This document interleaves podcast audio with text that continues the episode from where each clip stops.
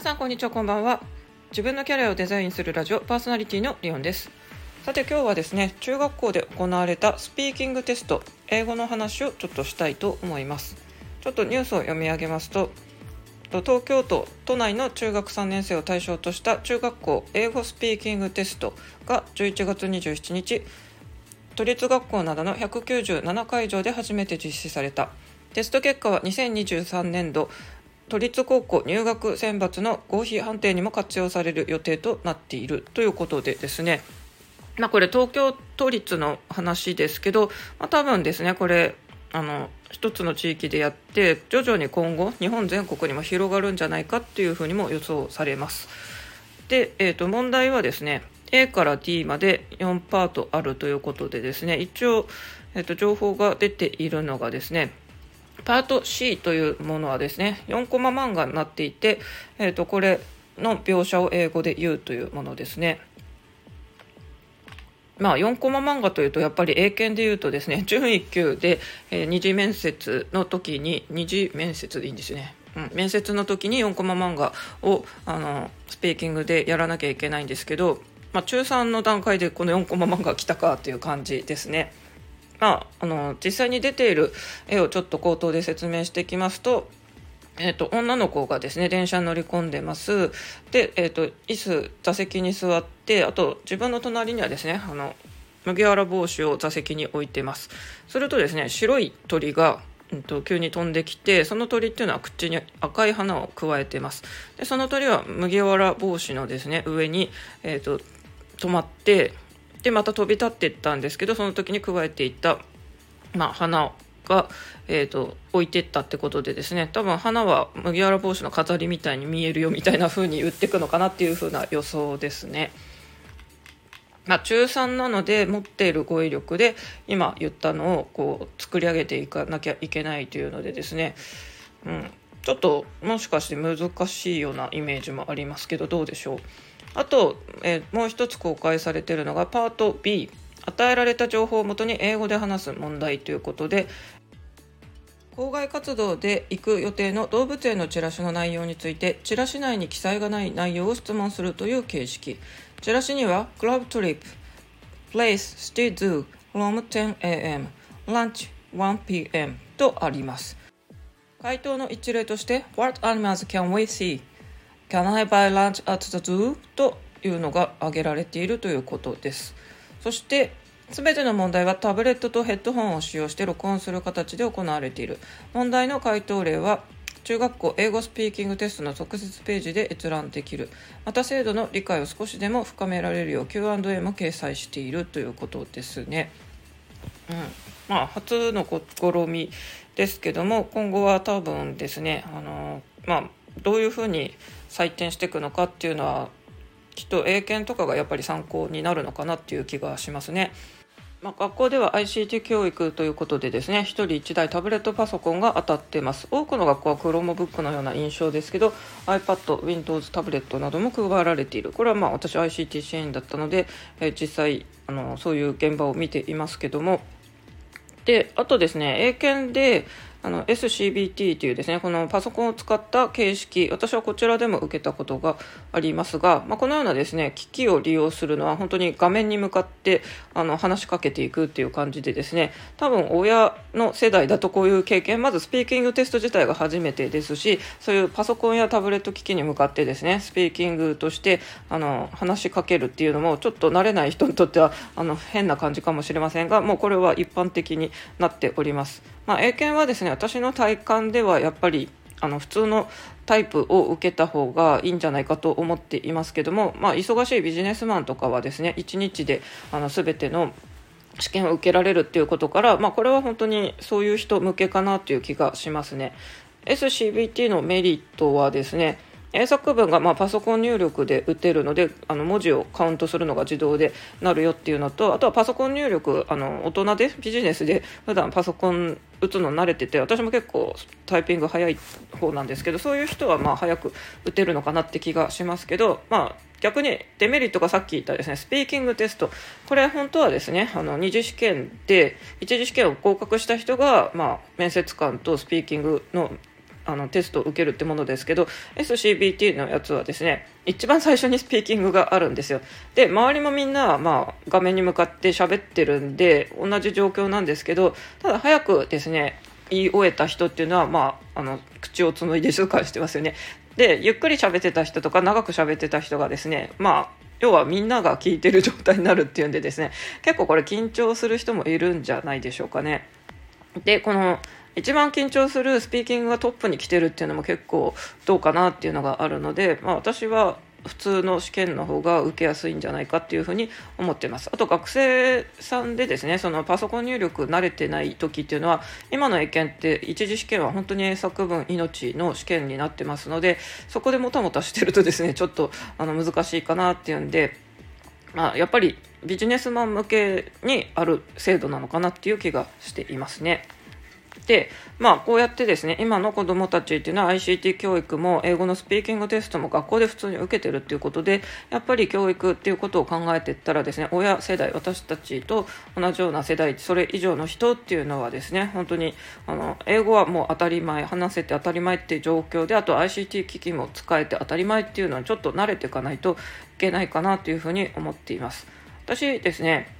えっと、もう一つのスタンド FM のチャンネルの方であの ICT 支援員についてっていうのを話したことがあったんですよ。で、まあ、子育てとかこういう勉強って結構興味ある人いるかなと思って、えー、配信してみたんですが実はですねあんまり聞かれませんでした。まあ、つまり ICT 支援にですね興味ある人っていうのは意外とあの普段こうお子さんにですね勉強しなさいとかもしかして言ってるような教育パパママがいたとしてもですね 学校のそういう ICT 支援何してるのかとかですね授業はどんなことをやってるかっていうのはあ興味ない人の方が多いのかなってあくまでこれは私があの配信したのの再生回数のみで言ってますけど、まあ、確かにですねずっと常駐してるわけではないのであの生徒たちからはですねああの ICT の人だって思われて普通に挨拶とかもしてくれたりしますけども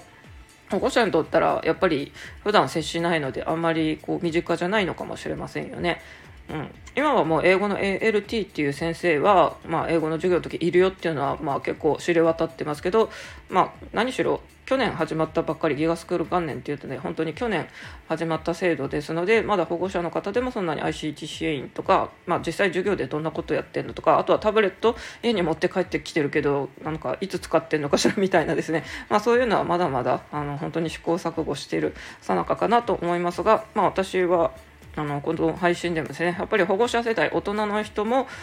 まあ、子供より吸収力が陥ってしまうのでですねより変わらなきゃ本当に日本の教育ってよくならないですしあと大人自身のキャリアとしてもですねやっぱり英語って身につけてた方が絶対いいと思います。あの私は英語のメリットって何か、まあ、英語に関わらず外国語を勉強するメリットは何かっていうのは一応私の中では答えが言語化できていて新しい OS を脳に入れるっていうイメージで私は捉えています。まあ、パソコン、Windows で考えるとですね、えっと、普通にこう OS 入っているじゃないですか。Windows って入ってますよね。うんと Windows よりあっちの方がいい Mac の方が分かりやすいですね。Mac だとあの MacOS っていうのが入ってますけど Mac はですねあの Windows のシステムをパラレルズっていうので使入れれるんですよ。こうなると、まあ、考え方頭脳が2つになりますね。Mac の動き方と Windows の動き方っていうのが1つの Mac の機器の中で動く。外国語もこれと同じで日本人は日本語であの第一言語として思考してます考えてます。でも英語ももし話せる読める聞けるっていう風になればですねあの英語で考えてみようということも、えできるんですよね。これってなんかすごい魅力的じゃないでしょうか。まあ、それでもですね 話に戻ってさっきの都立のスピーキングテストになって4コマ漫画。これは本当に私は見るだけでですねあ英検11級であの出てきたスタイルだなっていうのがやっぱり思い浮かぶんですけども。まあ、これ本当にですね中3ですので皆さんあの大人の方は義務教育、えー、受け終わってるはずなのでですねやっぱりあのこのテストをちょっと見てみてこの4コマ漫画さっき言った女の子が電車に乗ってるとかですねあと椅子に座ってるとか鳥が飛んできたとかですねそういうの英語で言えるかってちょっとですね、えーと、調べてみるのも面白いんじゃないかと思います。あの多分本当に子供の方がですねあの詳しいことって多いと思うんですね今例えば e スポーツとかゲームとかは多分絶対子供の方が詳しいですし例えばこの前ちょっとですねマインクラフト好きな人っていう方が、まあ、マイクラをもっと広めたいんだって言ってましたけど私もですねプログラミング系のそういうのって苦手なんですよね。で他にもですねお子さんをお持ちのあのお母さんたちがいたんですけどやっぱりあのマイクラは子供たちになんか怒られながら私もちょっと見ていますとかそういう感じで、まあ、マイクラとかになると本当にですね絶対子供たちの方ができるし知ってるんですよ、まあ、そういうのはもうですね年齢とか立場関係なくあの教えてもらう勢いでやっていくのがいいんじゃないかなと思ってます、まあ、私教える仕事をしてますけど私のポジティシーはですね結構誰からでも学ぶっていうので子供からも教えてもらえることって本当にいっぱいあるんで、まあ、私とその対子供生徒がいたとしてもあのそちらの子供の方が詳しいことは私はまあ素直に「えそれ教えて」とか説明してって言って、えー、と聞いてますね。まあ、これは本当に普段の会話のですねあの好きなアーティストとかもそうですね。やっぱり今の中高生にですね好きなアーティストを聞くと k p o p のグループを開ける人がすごい多いなっていう気がしますこの前とある生徒さんはですねあのストレイキッズが好きだということであの YouTube の動画とかも私に見せてくれてあでこのちょっと調べてみるとですねストレイキッズはあのスキーズと略されてですねあの